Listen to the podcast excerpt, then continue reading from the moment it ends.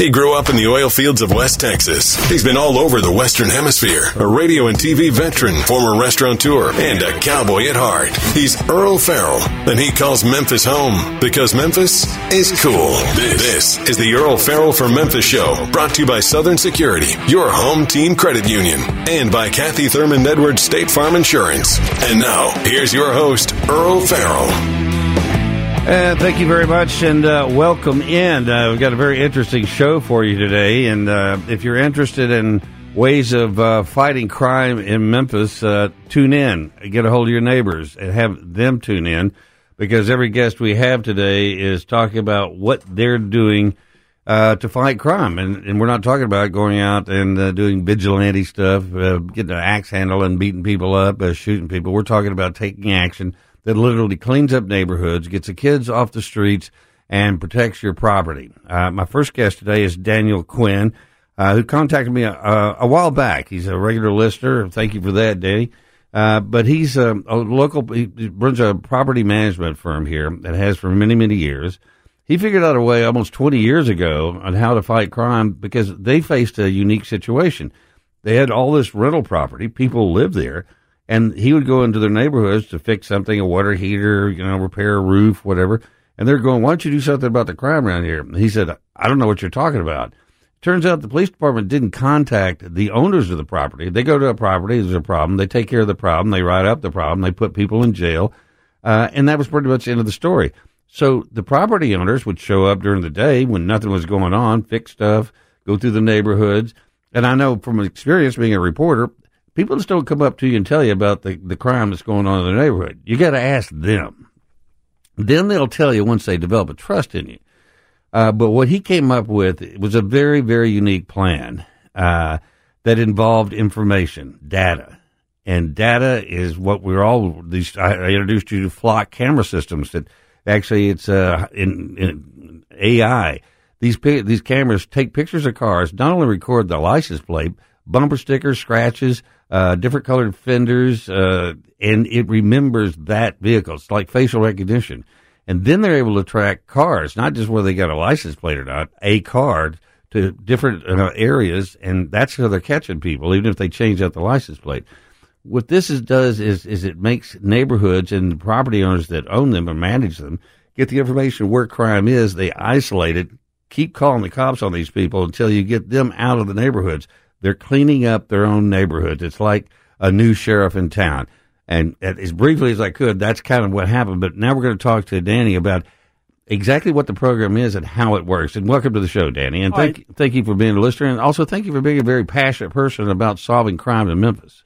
Thank you so much. This isn't uh, my thing, so I'm not uh, not real good at this, but I am passionate about it. So I'm going to try to be um, uh, as clear as possible.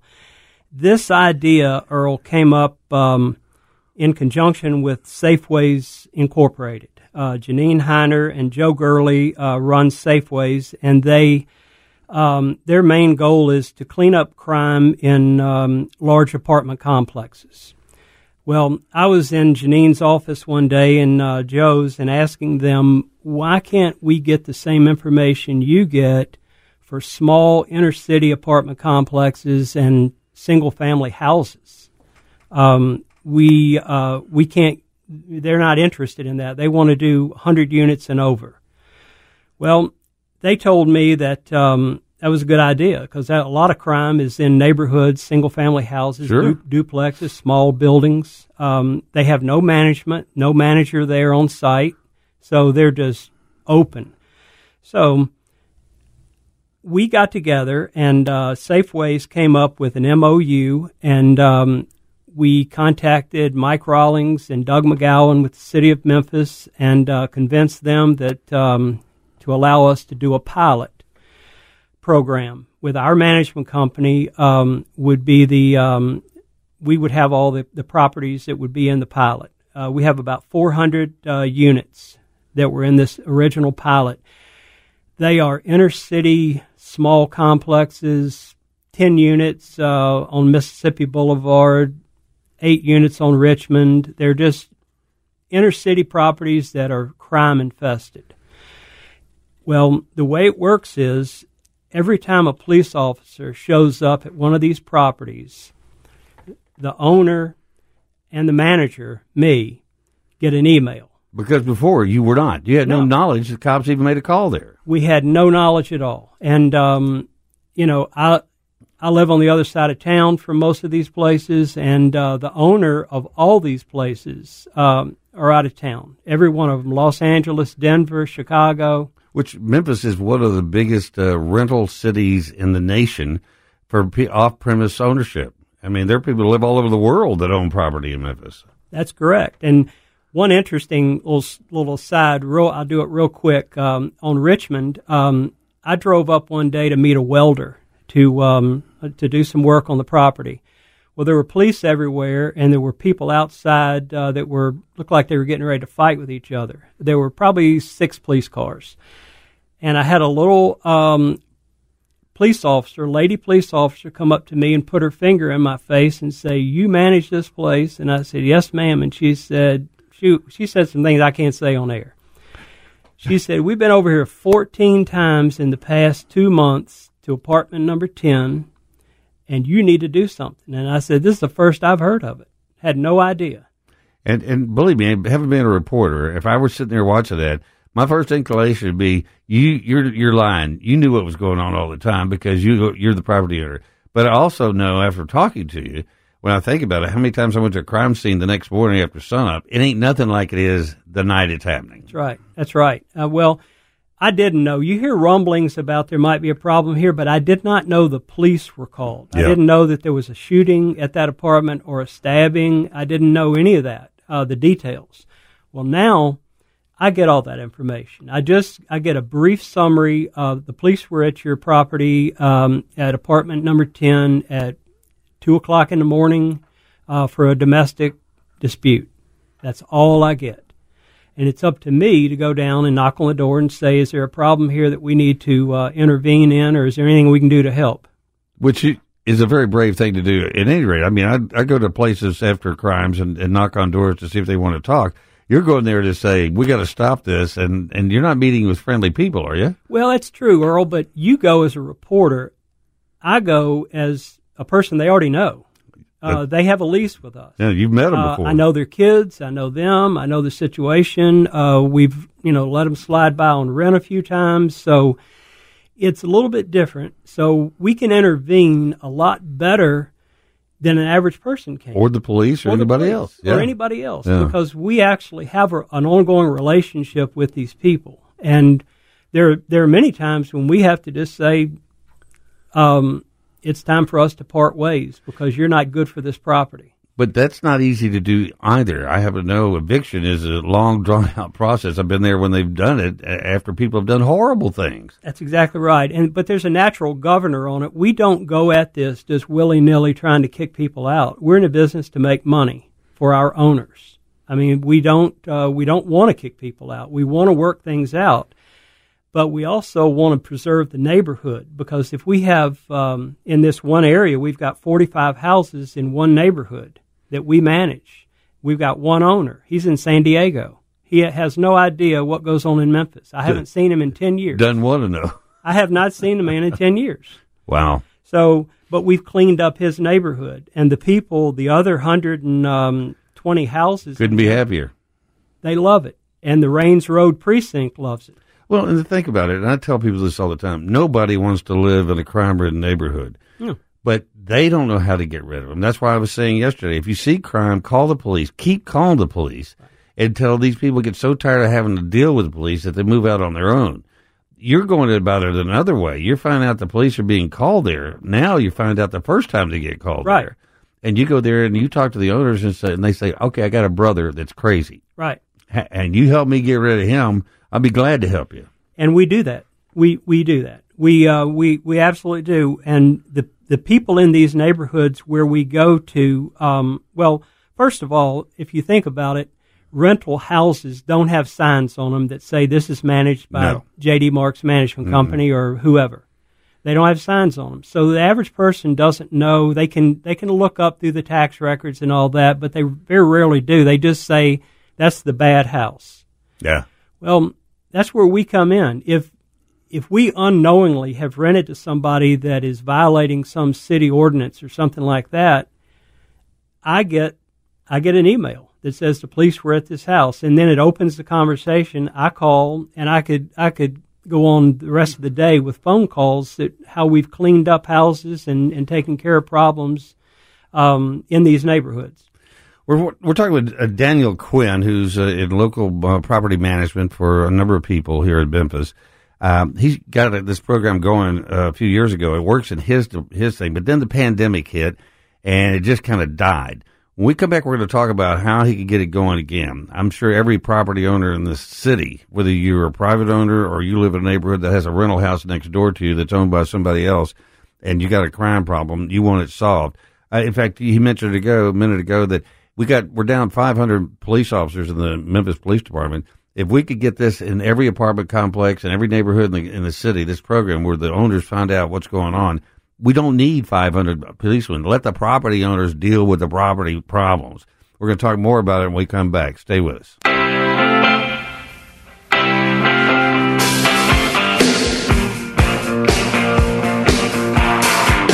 Start me up. That's what we're trying to do right here is start something up, help fight crime. Daniel Quinn is with me in studio, and um, he's been working on it for a long time. He's uh, one man but he's been working with a number of people with the police department and other agencies, mayors, um, city operators, and uh, he's doing it in conjunction with a co- company. Uh, it's not really a company; it's an entity called Safeways. Safeways. And what they were able to do is start getting data from the police department that shows all the service calls they make. And having been with the sheriff's office, I know that every service call is categorized. And if you're just if you're a reporter and you want to go to and find out who got murdered last night. You look at the blotter and it says murders, shootings, um, rapes, uh, attacks, uh, all the different categories. And each each category has a different incident number, the time that it took place, uh, and then a description of whatever it was, armed robbery of an individual.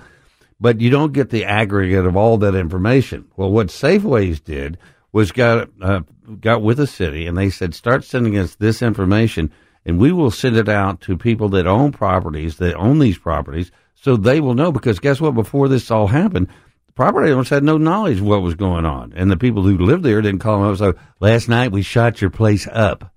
So what he's trying to do, and that's uh, we've got a new administration that's coming into the city, which will probably be you know a new mayor, probably a new police director is get them on board because what this will do is really go tremendous distance in stopping crime because if every property owner in Memphis, whether they live here or live someplace else, they are responsible for their property. The property owners are responsible for the property.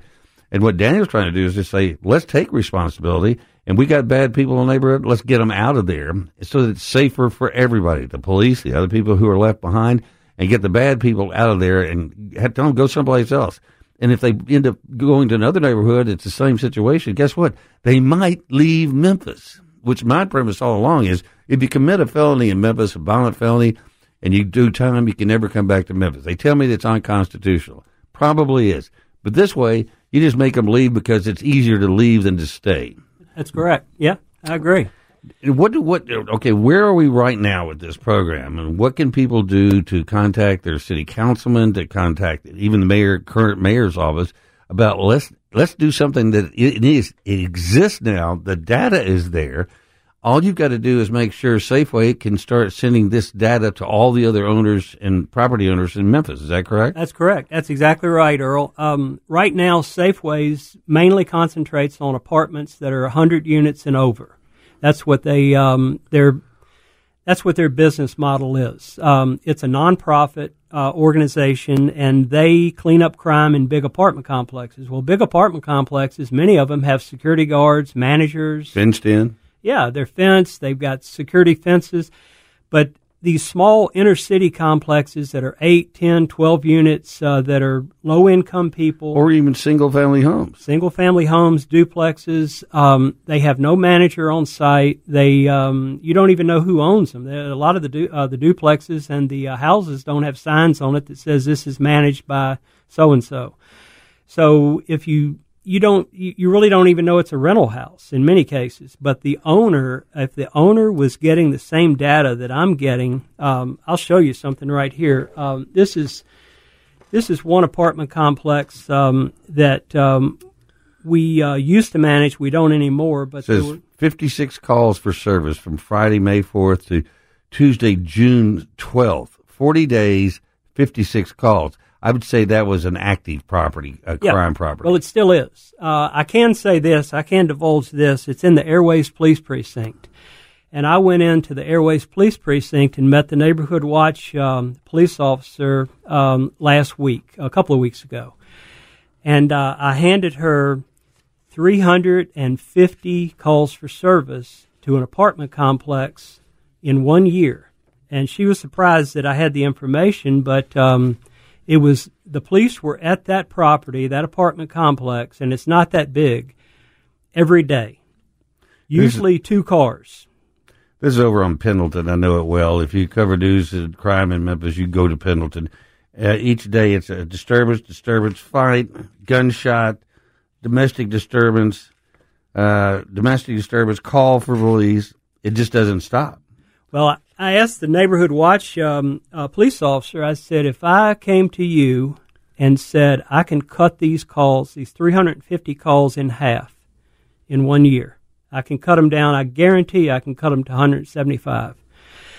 Um, I said, "What would you What would you do?" She said, "I give you a big hug." Said, yeah, and she said, I, "I don't think you can do it." And I said, "We're doing it. We're doing it in other places. Um, we we lost the management contract on this property right at the beginning, so we didn't have time to intervene. But all you do is every time there's a disturbance um, and the police are called these are these are our tenants. We have a relationship with them. We have a lease that's signed, a, a civil lease, and all we do is call them up and say that you know we understand the police were at your apartment last night. Is there anything we can do to help? What's the situation? And we do this at all the other properties that we currently still manage, and it, it's it's very effective. We work things out. But this is they did this at- because they wanted you to be a model for not just Memphis, for the entire country. Well, it, it would work. It would work everywhere. And so, what do we need to do to facilitate it at this point? our management company has a call in to Brent Taylor and to Mark White. Um, they've promised us a meeting. Um, um, Marshall Gordon at JD Marks is uh, going to set up the meeting with these two guys, and uh, hopefully we can get some state legislation uh, passed where we can get access to this information. Um, I've got I've got a whole year of data where we've intervened over and over again after getting these police calls and the neighbors in the in the areas where we've intervened love it. Our tenants love it, and and let me just go right out and say it: we manage low income inner city properties. This isn't this isn't stuff out in Germantown and Collierville.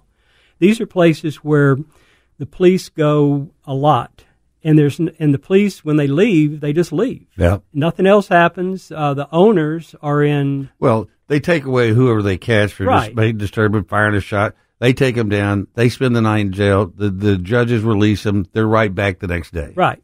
Well, but we're we're back the next day too, and we go down there and we ask the you know we have uh, we have young people that are are on the way to getting in trouble, and the quickest way to keep a young person out of trouble is go to their mom and say, you know, we know what's going on here now. Uh, we used to not, but we do now, and um, you need to keep um, keep this guy, you know, on the straight and narrow. If you don't, all of you and your family are going to be looking for another place to reside. And you know, we're, we're that gets their attention. it does. Well, we're in the money we're in the money making business. We like to we don't like to kick people out, but we do have to keep order for our other tenants. Well, I think it's an incredible plan. I, I loved it when I first heard it. I'm more impressed with it even now. And um, I'm going to put your number up for everybody to see. Give, do you have numbers you could give if somebody wants to get in touch, in touch with you today? Okay. Okay. What we'll do is, uh, you know, mine. We're going to have him back on, and we'll keep you abreast of what's going on with this. Got to take a break right now, and we'll be back. And thank you very much, and uh, welcome back. In studio with me now is Kathy Thurmond-Edwards, and uh, we're talking about uh, the the battle against crime. And one of the biggest battles going on right here in Memphis is uh, car break-ins and car theft. Right. And um, one of the things you've done, and before it's come in and say that one of the best um, defensive uh, strategies you can have is is uh, get the club. Club. And that it works. There's one that really works. That's the one that attaches not only to the steering wheel but down to the foot brake. Right, right. Uh, but that's one thing you could do. Other people are putting tracking devices in their cars. Kill switches is another. Uh, That's right. Uh-huh. Something else you can do. Uh, in the meantime, uh, this just came out that your company, State Farm, is filing suit against some of these car Kia and Hyundai, excuse me, Kia and Hyundai related to theft claims nationwide for certain vehicles, and I think uh, uh, some other uh, Oh, some- insurers are, are kind of going along. and states because uh, everybody's everybody's losing. There's nobody that is winning in this deal. And Hold on, Uh, you know what I did? I have new hearing aids. They're attached to my phone, and it's ringing in my ears, so I look like an idiot. I'm like, excuse me. it's you're high tech, is what you are. I hear a ring and it's just ringing. I know. I was at someone's house in Midtown. I said, "Excuse me, there's a ringing in my ear," and I forgot where I put my phone. but anyway, uh, uh, yeah, because uh, to to tell you how awful it is on on, on car thefts, we had a, a an elderly lady who had one of these cars, and it was stolen, and of course they find it. And they're, you know, uh, the, the police are great at finding them. They're not always They're not back much together, but but anyway, so she was uh, getting it repaired. So she got it repaired, and she had a an appointment with uh, Gossett to to change it to the uh, you know the the from from the key entry to the push button. Push button, yeah. It was stolen before she could get it to the place.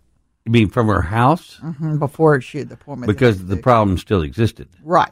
I mean, you know, just just so just so much you can you know get done. I mean, it, it, Well, there have now, uh, the last figure I heard was since the first year, over 6,000 automobiles have been stolen here in Shelby County. 6,000.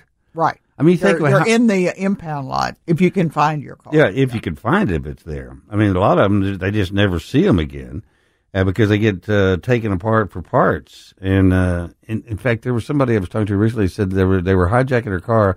The guy said, "I can do two, one or two things. I can take your car, or you can pay me for the parts that I would sell for it after I take your car." And then he laughed and said, "I'm ta- I'm taking your car," and took off. Uh, it is absolutely amazing. And but people are all saying, "What can I do?" Well, the first thing I think you do, and, and we talked about this not long ago, is State Farm is not even going to insure these cars anymore. Is that correct? Well, uh, there's certain years that That that, is- that are, are targeted, but it's uh, for people who are new to us. You know, like new customers. If Yeah. you're currently, you're going you- to you- trade it, you'll and be covered. But you would strongly advise anybody to take a look and do your own research, do your own due diligence. Just to make sure it is you. You push it to crank it.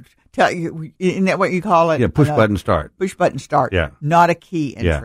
And that's that is the key right there. That's the And, key uh, right there. But there are other things you can do. But check with your insurance carrier. Hopefully, you're with State Farm and Kathy Thurmond-Edwards. But whoever they are, call them. I'm thinking about buying this car. Is this on the list or not on the list? Right, Just to right. make sure.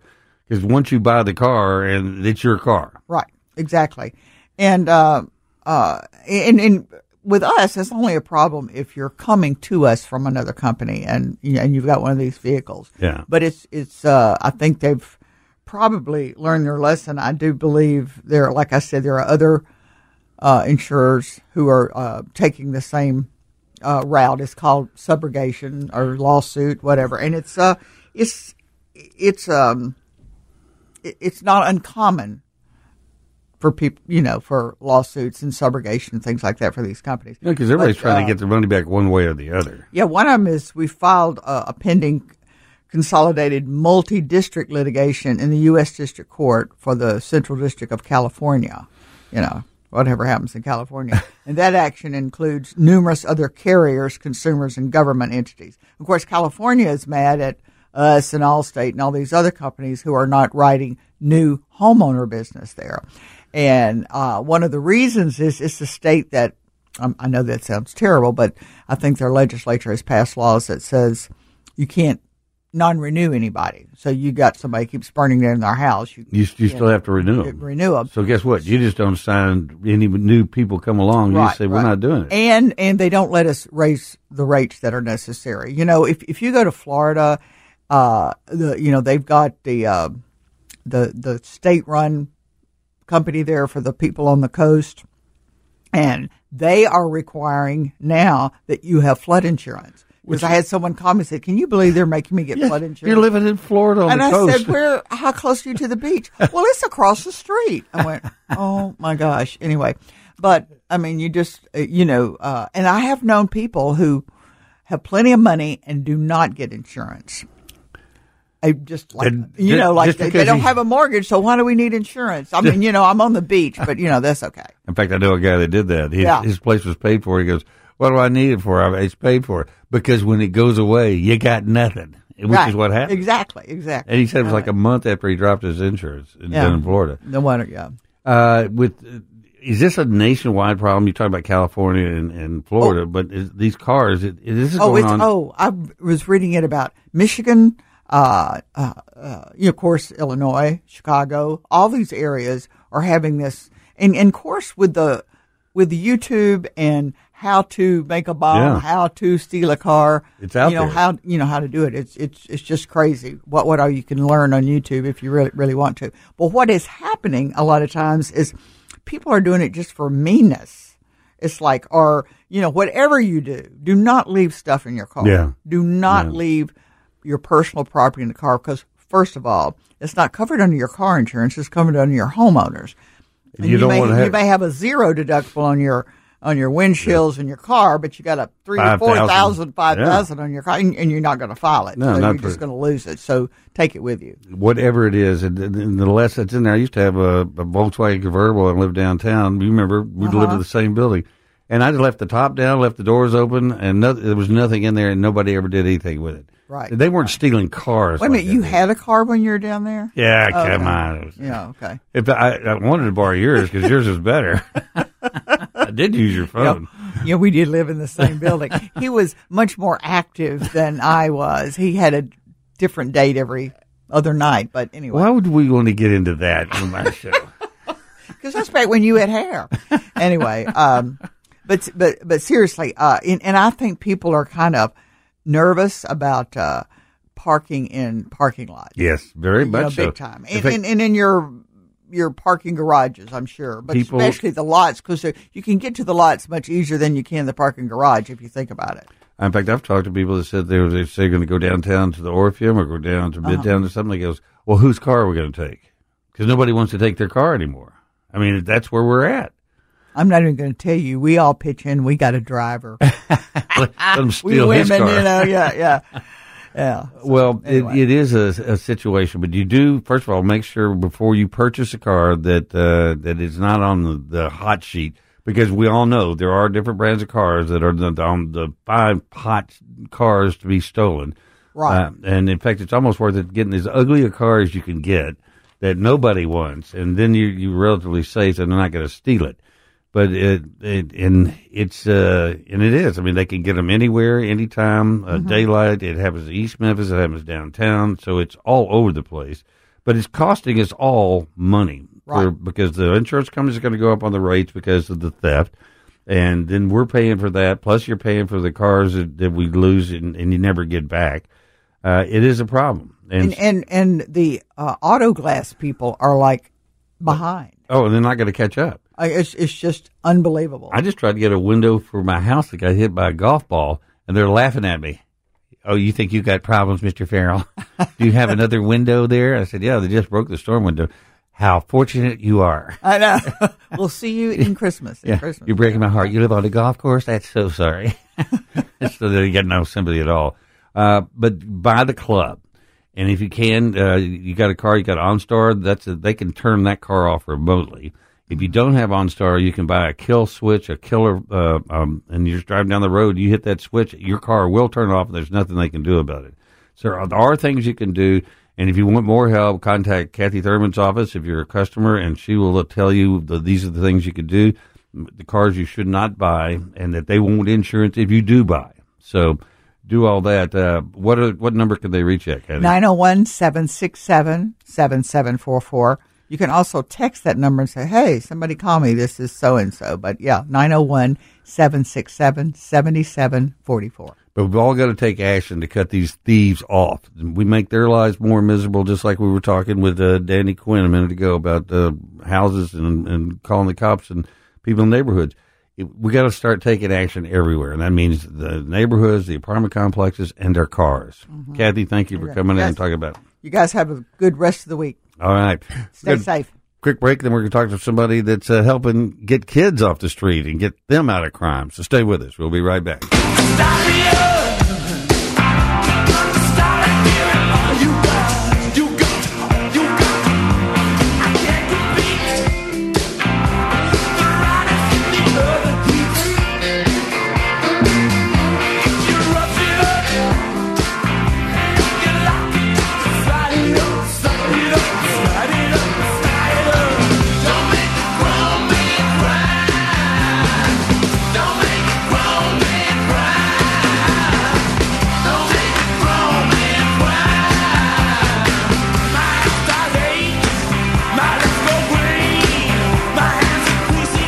And welcome back. And joining me in studio now is a young man that is a friend of a very good friend of mine, Graham Smith, who I've known almost 50 years. Uh, we met each other. He was dating a young lady, and I was dating her roommate, and we met because we were sitting there waiting for both of them to get ready, and it took hours sometimes. And uh, but Graham is from Australia and huge rugby player uh, back in the day.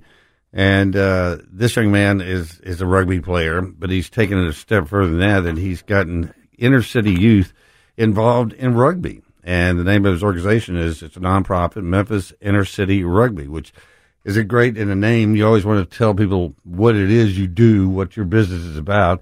And uh, welcome to the show. This is uh, uh, Shane Young, and Shane, slide up as close as you can to that mic because it's very directional. Is that good? Okay. Yeah, you're top of the mock. first of all, uh, where are you from? The United States? I am. I'm from New Jersey, the best state in the United States, actually. Well, the people in Texas might take issue, uh, and Tennessee, but uh, rugby's not something most Americans play. I mean, you play football, uh, or in, as they say in England, I lived in Canada too. Uh, football is soccer in many places, and then there's American football, which is, is nowhere near as brutal as rugby. none, none of them are as brutal as rugby. Right. How did you get involved in rugby? Uh, same way that most Americans do. Not that many Americans do, but uh, you know, I grew up playing football, basketball, baseball, just like every other kid in New Jersey, and um, found out at like age ten, I think I was, that my dad had played in some very grassroots, you know, old boys, New Jersey, you know, gra- like they they're like the founders of rugby in New Jersey, right? Like uh, in his day, and so. Uh, he found out uh, that there was like a K through eight flag rugby league in the neighborhood I grew up in, New Jersey, and went out to that, kicking and screaming. I was like, I'm too cool for this weird sport. I, I'm with my football guys, I'm with my basketball guys, but uh, ended up, you know, excelling in rugby and, uh, you know, played in high school, college, and then even as an adult. Uh, it is an amazing sport to watch. In fact, uh, one of the things I l- love is when they play over in uh, uh, Newfoundland, uh, not, um uh, Australia, and then uh, New Zealand. New Zealand. That's Yep. what I'm thinking of. Yep. And they come out and do that dance before they. That is the most impressive thing. If we, everybody did that, nobody would screw with you. what you know what it's called? So, so that's called the haka. the haka. And it's, you know, it's a, uh, sort of ancient tribal war, war dance. Yes. Uh, that's, you know, deep in the culture, the Maori culture. That's the native New Zealand, uh, you know, population. And so, um, that's a big part of their, their culture on the small island nation that is, you know, very traditionally the best in the world at rugby. Oh, you you watch high school. What's the thing is high school coach was retiring, and the entire high school did it all. All the students. Yeah. I mean, it will. It'll almost make you cry watching Yeah. that thing. It is very moving. Yeah, you'll see it often in, in New Zealand at what, a funeral or a send off or someone's marriage, even. So it's you know it transcends the sport and it's like this piece of their culture. Yeah. and everybody knows about it. Everybody knows how to do it. Yeah. it is amazing. So you can How did you get to Memphis? Teach for America brought me here right after I graduated college in 2012. So uh, yeah, they bring young young college graduates from around the country to high need areas with struggling schools and train you for six weeks to become a teacher and say off you go. And uh, that's a two year commitment. And obviously, I ended up here a lot longer. So what was it that you saw? Obviously, the need to keep kids out of crime. and but and then your love of rugby. And I guess if you're really into rugby, then you're not going to be involved with crime because rugby teaches you many things in addition to playing a sport. Yeah, I mean, we we didn't we weren't thinking about crime or anything like that. We were just you know young educators, and in uh, Kingsbury High School actually is where we started our first uh, boys team, and so um, we were just thinking, man, after school, we we liked rugby, we love rugby, and we thought, man, these kids can be good at it. You know, they'd be beating the crap out of us if we played against them Absolutely. In, in high school, and so we should expose them to the game, see if it resonates. And then once we did that, we realized um, uh, a lot about the economics of poverty locally in, in the communities we serve. And wow, everybody needs cleats and kids are practicing in jeans and everyone needs a ride home and half the kids are hungry. You got to provide nutrition and then getting into the family dynamics and, you know, getting to know parents. Then you got to hold them accountable to, you know, so we just like approached it in a way that, um, you know, we want it to be a legitimate entity in their lives. We want it to be actual resourceful network for them to lean into. Basically, uh, having covered Memphis news for almost 50 years, uh, you get two two types of kids in an inner city neighborhood. Those that are wearing brand new sneakers and great clothes and have access to a lot of stuff. And then you have kids that have absolutely nothing because basically they're honest kids and they're not stealing anything.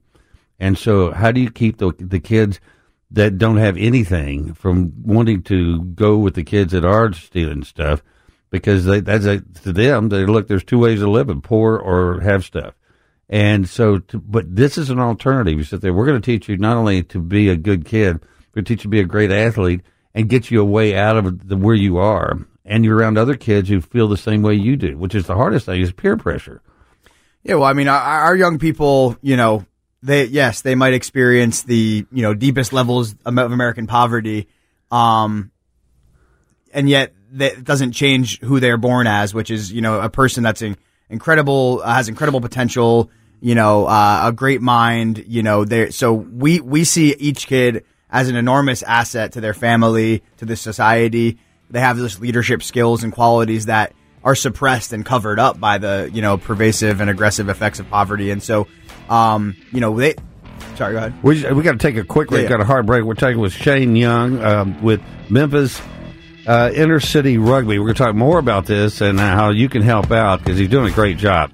He grew up in the oil fields of West Texas. He's been all over the Western Hemisphere, a radio and TV veteran, former restaurateur, and a cowboy at heart. He's Earle Farrell, and he calls Memphis home because Memphis is cool. This is the Earle Farrell for Memphis show, brought to you by Southern Security, your home team credit union, and by Kathy Thurmond-Edwards State Farm Insurance. And now, here's your host, Earle Farrell.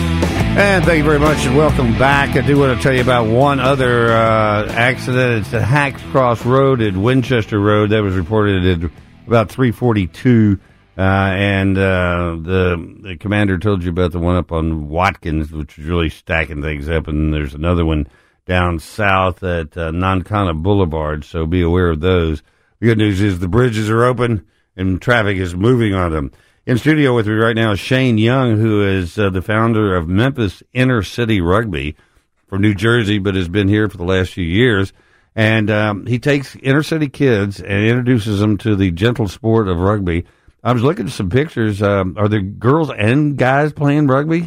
There's actually more girls than guys. Uh, we we had we started boys teams in 2012, and that was all we did until 2015 when we started our first girls team. And uh, we did our most recent data dive, like our data analysis and our staff. You know, we do it in the office, and uh, we learned that it's now 55-45 in terms Wow. of percentage breakdown. Girls, boys, girls outnumber the boys now. Well, it's because they can beat the boys. They're incredible. They've won a couple state, champ- four state championships with us over the years in the ten- state of Tennessee, and a lot of uh, All American honors, uh, full rugby scholarships. So the girls are girls are doing incredible. Uh, this is a nonprofit, and your whole deal is is not just uh, you know teaching people how to play rugby. This is a lifestyle change. This is something teaching kids how to get out of poverty, how to take pride, how to become good citizens, and it, it's a whole different approach to uh, you know the other thing, which everybody says they should arrest them and send them away forever. You know, and I think what you're trying to do is save them and keep them from going into the the other category where they could end up. And there's so many bad things can happen. I mean, just being on the streets of Memphis, bad things happen. Uh, what are some of the changes you see in kids from the time they first show up and and are brought? Usually, it's probably another kid that brings them along, right? Oftentimes it is, and it's it's one of the incredible things. We have in, the organization over 50 uh, sort of legacy players now, meaning their cousin or, or alums. yeah, well, no. Oh, we have hundreds of alums. We've served almost 3,000 students since 2012. Wow. But I'm talking about uh, young people whose brother, sister, cousin played for us, and then they are the next generation. I We've gotcha. got multiple uh, generations now and about 50 plus situations like that. So you're right in terms of how we recruit and retain. It does come from people in the schools, kids referring other kids. But uh, yeah, no, I mean, no saving, no saving. They are. Um, they are the, the the deck is stacked against our young people, no doubt. Um, and they need resources, they need network, they need uh, talented people in their lives to help them traverse through the challenges that they face.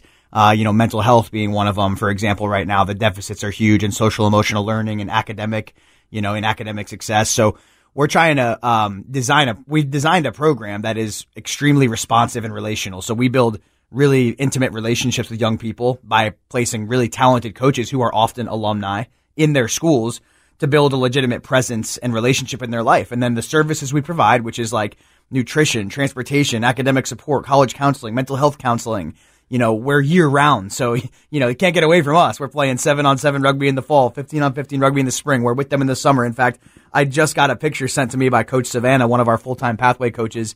There, our girls were on a field trip today. They did jujitsu. I can't Oh, even, wow. I can't even pronounce it. Ju, ju, Jitsu. Jiu-jitsu. Yeah, they're doing martial arts today.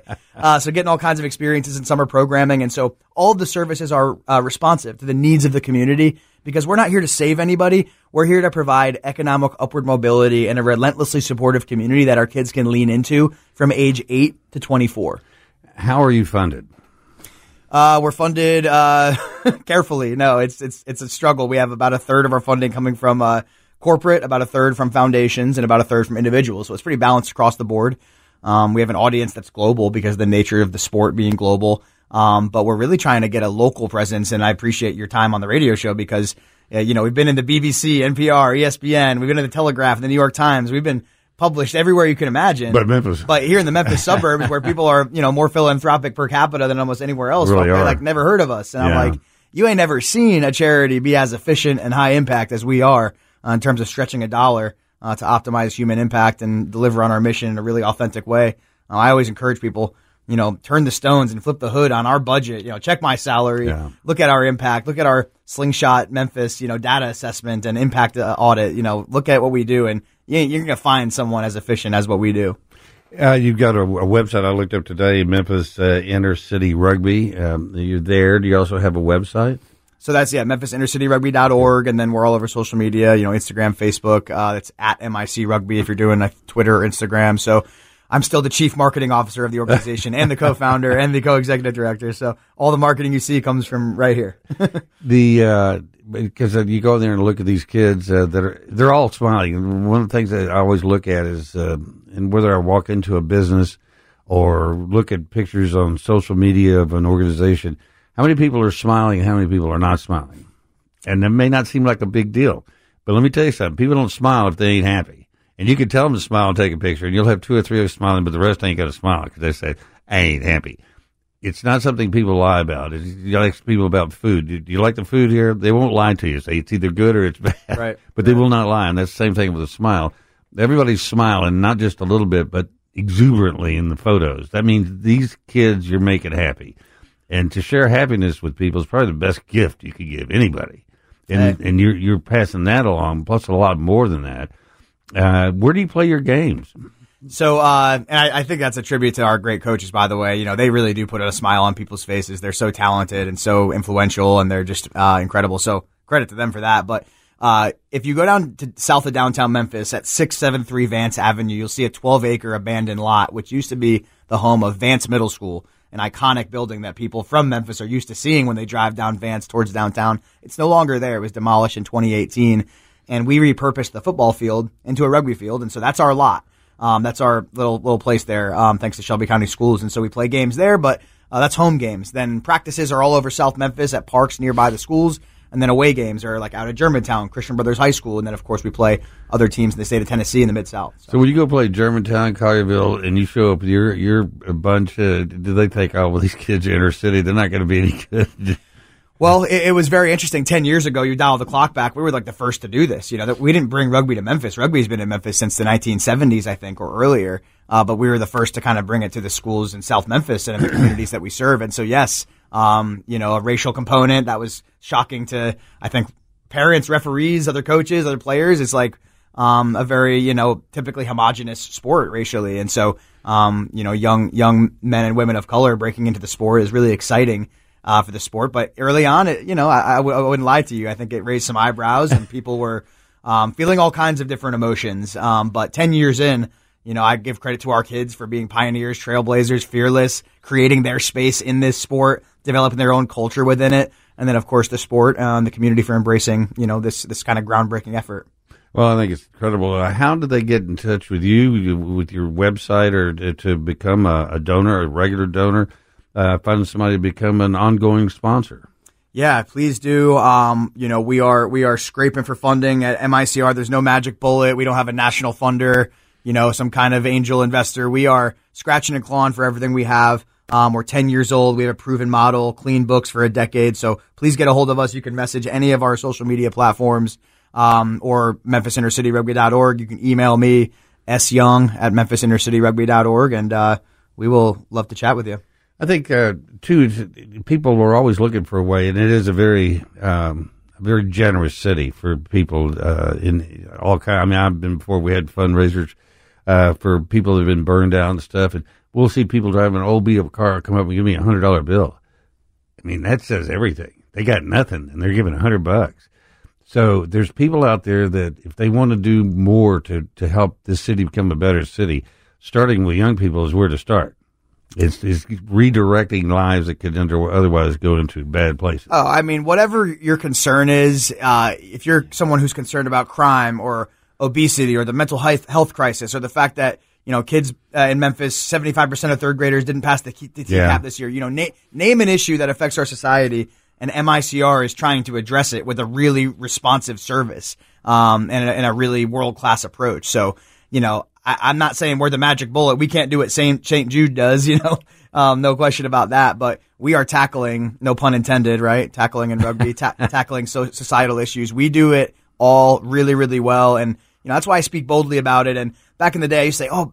You know, give us a, as much as you, uh, you know, whatever you can afford. Any amount helps. A dollar goes a long way. Now I tell people, please give us an, an uncomfortable amount of money. give us an amount of money that makes your spouse go, uh, what? are they sending us a Christmas card? Because you won't find a better investment to make in our local society, in the world, in a model that's proven, um, and an organization that will truly stretch it to the max. So make uncomfortable investments philanthropically in things that really work. Well, I'm impressed. Shane Young, Memphis Inner City Rugby. Uh, check them out, then help them out. Good luck to you. Thank, Thank you for coming so back. We'll, we'll, have you back and bring a couple of the kids. I'd love to meet them. We will. All right. All right, we're going to take a quick break. We'll be back.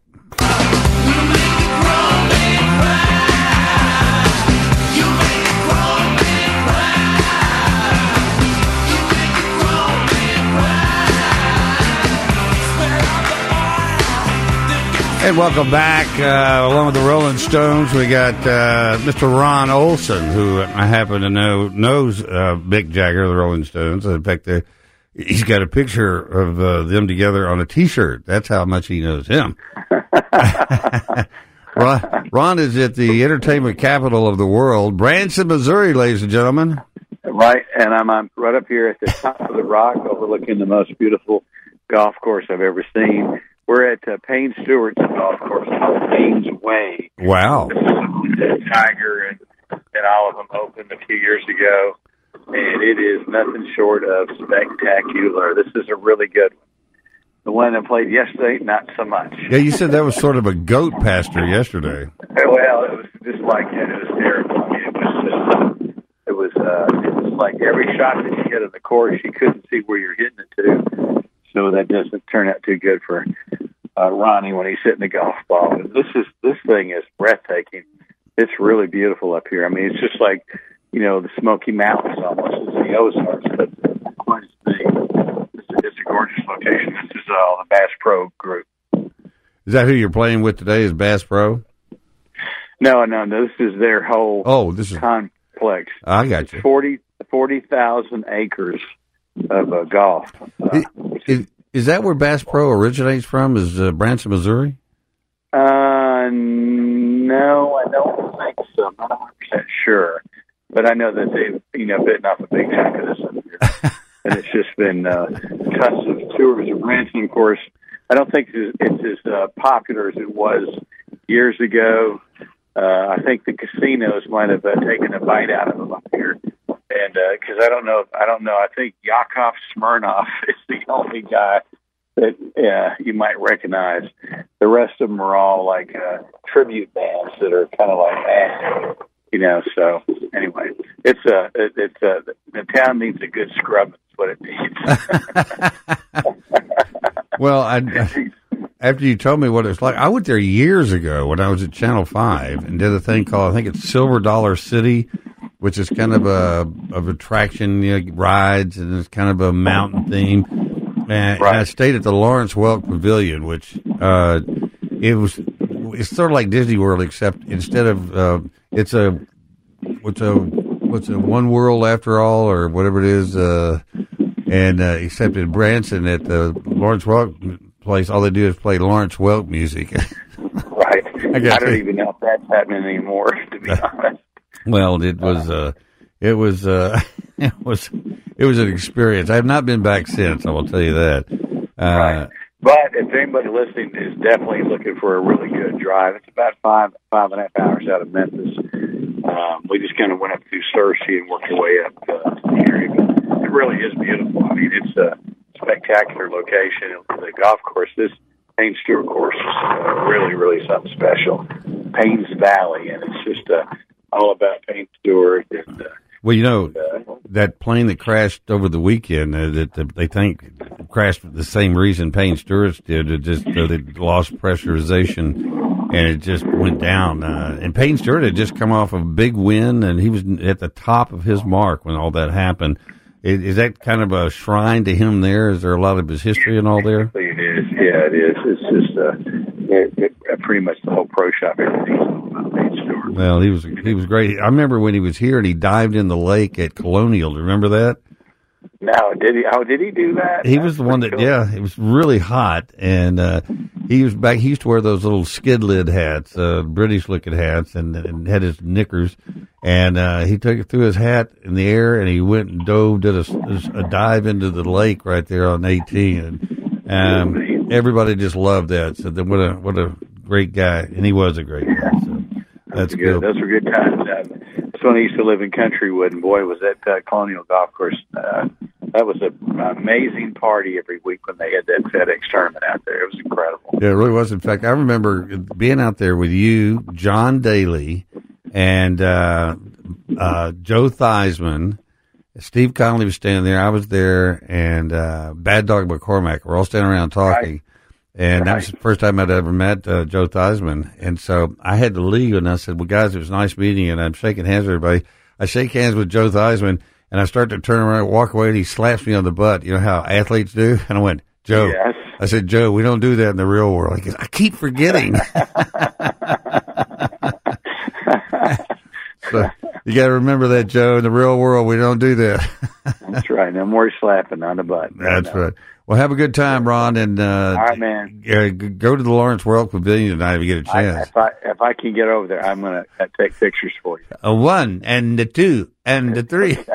all right, get out of here. Bye, Earle. See ya. Mr. Ron Olson, uh, you guys got more time off than uh, I don't know anybody. Has. Ask Karen; she has to work when he's not there. I do want to tell you about a couple more accidents. We got one uh, debris in the center lane at I two forty west um, at uh, Getwell Road. Uh, you've got another one I uh, told you about earlier that is at Hacks Cross Road at Winchester. And they've got one that is at more debris in the right hand lane, I 55 North at US 51 Elvis Presley Boulevard, that, that, that big exchange. And you still got that one that is a crash, two left lanes blocked at I 40 east of Chelsea. Um, at exit number uh, two, uh, reported about 412, and then there's another one uh, earlier, I 40 in Tennessee at uh, the Watkins exit. So I don't know why they're wrecking. There's nothing going on today. It's not raining, the sun's shining, the birds are singing, but well, there you are. It's happening. We did get some rain earlier today. We had a heck of a, a pour down out in in Collierville, and as I was driving in, it looked like it kind of rained in a few places in Germantown. But um, for the most part, uh, it is uh, it, it, just some spotty showers. I'm trying to pull up a radar right now to see if uh, what we've got in the in the neighborhood, as it were. But uh, I know that the biggest chance we have over the weekend is Sunday. It looks like we got a seventy percent chance of precipitation on Sunday, but really is dry here in the mid South. We do need. I know I'm talking to my son, who's a rancher down in Mississippi, and he says it is so dry that uh, they're looking at. Uh, usually they harvest a bunch of um, hay and then store some for their own use and then they sell it. He said, We're not selling anything this year. I'm looking at radar. We've got a pretty significant uh, looking uh, uh, cells that are over by Little Rock and headed toward Jonesboro. And it's all, of course, it's all to the west of us right now and then down south of us. So uh, maybe we've got another shot at it coming in. Uh, but just to keep aware of that. And uh, it is Thursday, so uh, tomorrow's Friday, and I think we're looking at uh, pretty sunny tomorrow. The smoke, I think we do see some of the smoke that's coming from Canada. It's all over the eastern part of the United States, and I think we're seeing some of that here. Uh, but they say this uh, this front is now moving through. In fact, Ron said it went through Missouri, where he is in Branson earlier today, headed our way it's going to cool things off, take down the humidity, and uh, ho- hopefully blow some of the smoke out to the to the Atlantic. Uh, then they've got a low pressure system off on the east coast, and it's moving to the northeast as well. So that's going to pull all that out of there. But it is really bad in New York. I mean, you can't see the Empire State Building from uh, from any place in New York, Manhattan. Bad news there. We'll take a quick break, then we'll be right back.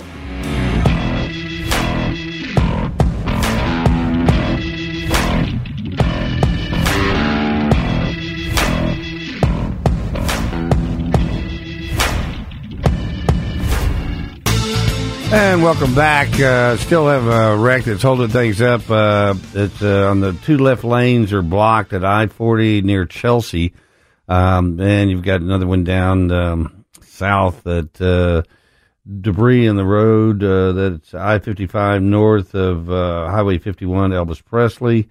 so be careful out there. And there's another one. This seems to be happening nearly every day um, over here near Yates and Poplar.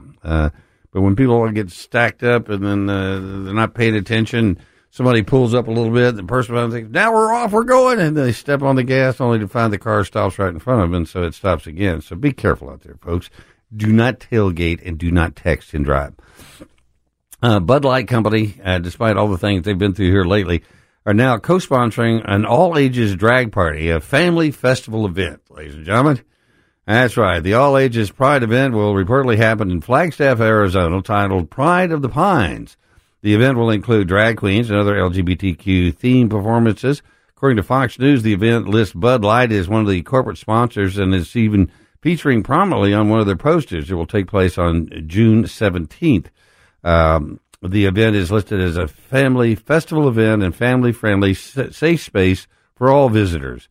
Uh, other big name companies sponsoring the all ages event for Pride Month include Old Navy, Toyota, Coca Cola, USA, and uh, that's all according to their event flyer, which may explain why uh, more Americans this year, 38% say they are conservative or conservative on social issues that said so in 2022, which is only 33% then. And in 2021, only 30%. At the same time, the percentage saying they are social views are very liberal or liberal has dipped to 29% from 34% in each of the past two years, while the portion identifying as moderate, 31%, remains near a third. The last time this many Americans said they were socially conservative was 2012 during a period when uh, consistently more U.S. adults identified as conservative rather than liberal on social issues. And I tell you what happens is anytime people start forcing ideas and ideology on each other. I mean, people don't like it. This is America. One thing, if you want to, you want to get along with people of this country, don't tell them what to do. I mean, it's it's always been my mantra: is uh, you can tell me anything, but just don't tell me what to do. uh, explain things to me, uh, say, hey, what do you think about this? I'll listen and discuss things. But then if you ended by saying, now this is what I want you to do from now on, I'll never forget when I decided I was leaving Channel 5, is when they came to me one day, they had a new news director, and she said, we're changing what you do and how you do it. I went, interesting. So what's going to happen? She said, you're no longer going to do feature stories, and go out and do feel good stuff. You're just um, uh, murders, wrecks, and fires. I went, really?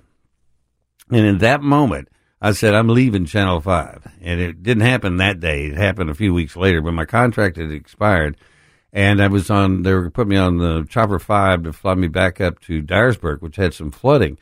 And so we got socked in. We'd already been up there in a car and shot a bunch of stuff. We came back to the, we used to call them a Sony sandwich for a Sony camera, uh, videotape and all. And what you do is you live on both ends with a little package in between. So it was a Sony sandwich. And so they said, uh, fly up there and just introduce the package from the chopper, tell them you're uh, over Dyersburg. And uh, I said, well, we can't because we're socked in here at DeWitt, Spain. There's too much fog, so we can't we can't fly up there.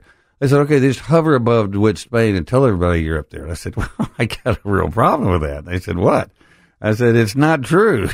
I said, what broadcast, what journalism school did you go to? This was a, a guy, he's a producer, and he said, I didn't go to journalism school. I was working at Dottie Shoes before I got this job. well, it, it's apparent.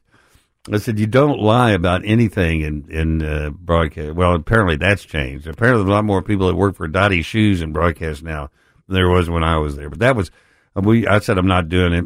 I told them I was over DeWitt, Spain. We're socked in because of the fog. Tell the people the truth. They, they don't care. We had live uh, pictures that we had shot up there when we ran the package, came back and had a shoebox, filled the rest of my stuff up that was uh, in my little desk there in my little cubicle in the middle of the newsroom at Channel 5 and just walked out. I never said goodbye. I never said hooty tooty. I just uh, like never came back. And nobody ever called me to say, are you coming back? I think they got the message. At any rate, uh, I was banned from ever working for that uh, that uh, group of stations again. Of course, they've been sold five times since then, so I don't know who owns them now. It's uh, Gray Broadcasting, I think but whoever it is, uh, they're all they, there's so many generations of management that have come and gone since then that it's not even not even funny. But the thing about it is, you just um, uh, you just uh, gotta tell people, make people understand how you feel about stuff, but forcing us all to to go to drag queen events or any kind of event. Hey, go have your event, have a big time We've always done that in this country. You know, people join the Moose Club. People join all kinds of clubs. They had nudist colonies. But it doesn't mean you have to go see them and they don't put them on the town square. Uh, it's uh, just like another article I saw that said, uh, uh, what was it? Uh, it was some, they had a, a, drag show and they had underage kids there. Uh, yeah, kids subjected to bizarre nude performance at all ages Oregon State drag event. Underage children exposed to adult nudity in a recent drag show at Oregon State University's LaSells Stewart Center, hosted by the student fee-funded campus LGBTQ group Rainbow Con- Continuum. And uh, they knew there were underage kids there. They got out there and did uh, um, sexually explicit uh, acts and uh, uh, content including sexual provocative performances by men and women in drag and costumes. She also noted that minors were present at the show. I mean, that's contributing to the delinquency of a minor. It's a felony, and uh, those people should be arrested. I mean, what go do whatever you do as an adult, uh, but, but, do it in accordance to the law. In in, in, in but I guess that's Oregon now. I guess you can do whatever you want in Oregon, and um, and nobody cares. I, I certainly don't. I mean, except exposing children and stuff like that. And I don't think that's good. No, I don't care where it is. And uh, I think that is one reason uh, the conservative movement is gaining in uh, popularity, is because people are starting to see this is where this all ends up.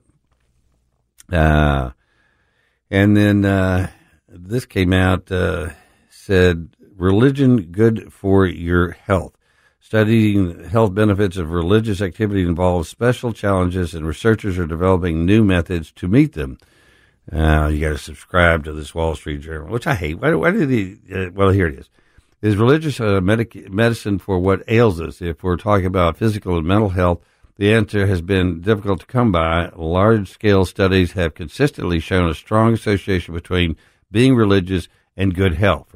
I think what it is, in all honesty, is that people that have a strong faith are happier because they uh, have a positive outlook on life. That things are going to get better. That there's my God is in heaven. He's looking out for me, and if bad things happen, He'll help me get over it. And you associate with other people that feel the same way you do. That's why when you go to church, everybody's smiling. You go to a lot of places, and ain't nobody smiling, and that alone is is encouraging and helpful. And then when people have problems, people in a church group, they go to them and say, "What can we do to help?"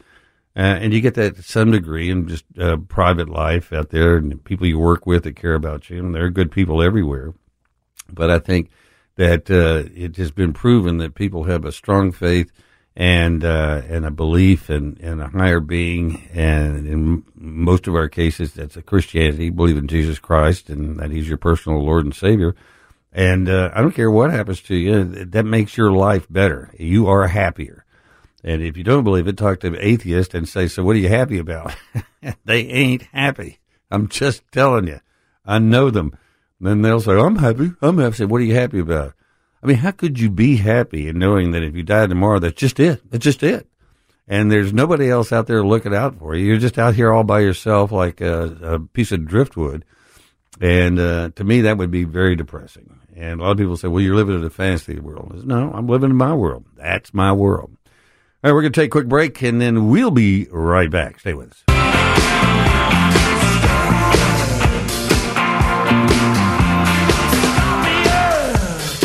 And welcome back. Uh, Mick Jagger always puts me in a good mood. We're going to get some more Mick and the boys and uh, a few other people. You, you know, music from back then um, sustains today. I mean, young people, uh, Philip, you're sitting there listening to that. I mean, that's as good as the first time I ever heard it. And probably the first time you ever heard it, you went, hey, that's a, that's a good song. Yes, it, it is is amazing. And then you hear like uh, I never I never liked um, head banging rock and roll. I never liked uh, back when they had punk rock. I did, that one escaped me. I just sit there and said I got no use for punk rock.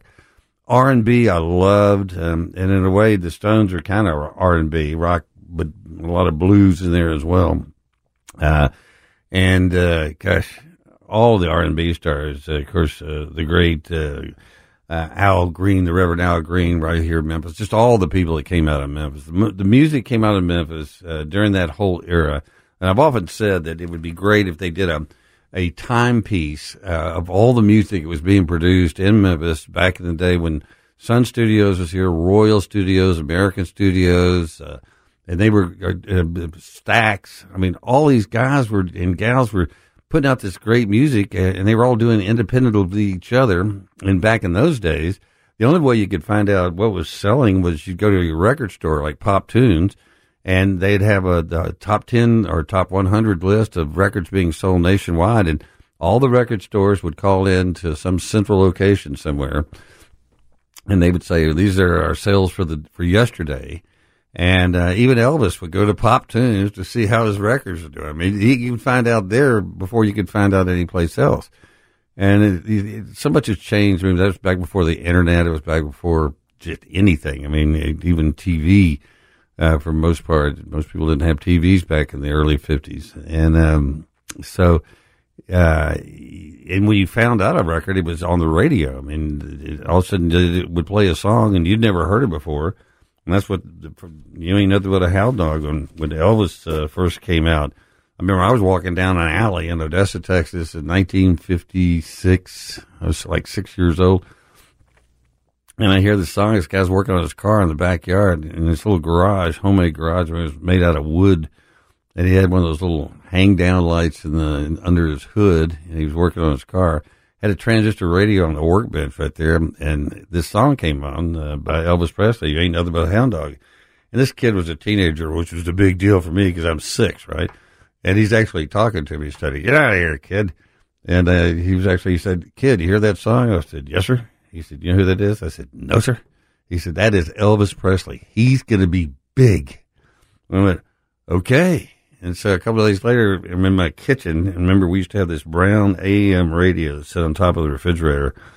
and I was in there eating my my uh, frosted flakes and and talking to my mom. And the record came on. I said, "Mom, do you know who that is?" She goes, "I'm not sure." I said, "That's Elvis Presley." And that's him singing, You ain't nothing but a hound dog. He's going to be big, Mom, big. she goes, Where did you hear that? I said, I get around. Don't you worry about it. I get around. Uh, we laughed about that for years. She said, I had no idea where you came up with that. I said, Well, uh, it's teenager down the street, you know, and I did. They, they tried to keep me from, I guess I've always been naturally curious. Always as soon as I could start walking away from the house, I did. I was uh, down up down the street talking to people. What are you doing? What's that? How do you do that? Uh, so they built a fence around the backyard, a little four foot cyclone fence. And so I figured out how to get through the gate. And so they put a lock on the gate. I just climbed over. Dad said, "We ain't keeping this kid home. You just got to let him go." And so I did. I mean, I then when I got a bicycle, man, I was I was gone and uh, rode our bikes to school and came home, dumped off my books, and was gone again until the street lights came on. And in the summer, that was late. And uh, but in those days, I mean, we really we'd say we'd be back, and they'd say, "Where you going to be?" Just just in the neighborhood. Man, we were like five miles away. there was no telling where we were. I mean, we drove down this place. It was called Buckskin, which was the name we gave it. I don't know if it had any of their name, but it was an, an old dump that they had stopped dumping stuff in, but still had the, the kind of the pitch. You'd ride down a hill and, and, uh, there was all kinds of trails through there, ride our bikes on and, and, uh, you know, throw rocks at each other and, and put cards in our spokes and make it sound like motorcycles until we figured out balloons. If you got balloons in those long, skinny ones and you blew those up and tied them to the, the forks on your bike, and it did sound like, it made it sound like a bunch of hogs driving down the street. And all of a sudden you look up there's three kids on little bikes. um, but it was uh, that's the way you're supposed to grow up. You should be going to drag shows and and you know trying to influence kids into what what political um, ideology that you're trying to persuade them to be in at six, seven, eight, nine, ten, eleven, twelve, and it comes along soon enough, and it's never easy for anybody to figure out. And I just uh, I, I just think that, uh, you know, that should be, and it is. I mean, you're not supposed to be teaching this kid stuff, and yet they come from from every direction. Schools, you got to watch out for your school board. You got to watch out for for everybody. And I think the bottom line is just really communicate with your kids and you say, if you see something like this going on, get out of there and uh, and just uh, avoid it. It's uh, you'll you'll find out about all the the rotten things in Earth uh, soon enough. And I, I just remember as, as, I got into news and I started figuring out there were corrupt people. That was probably the biggest shock I had. I mean, you saw watch television, you know, but it was Paladin and Gunsmoke, and you had the bad guys and the good guys. And then when I got into news and I started figuring out that the people who I knew they were were doing bad things, I'm going, well, what's up with that? I'm like, oh, welcome to the world. I went, and then I go home and ask my parents, did you know this? And they go, well, yeah. Well, how come we never talked about it? I said, well, because uh, you're, you're, you'll find out about it soon enough, and we're talking about it now. But why destroy your faith in humanity at the age of six? You know, give you a little bit more padding to have faith because you're going to need it as you go along. And then you do find out that there are some really great people out there, which makes up for all the bad people.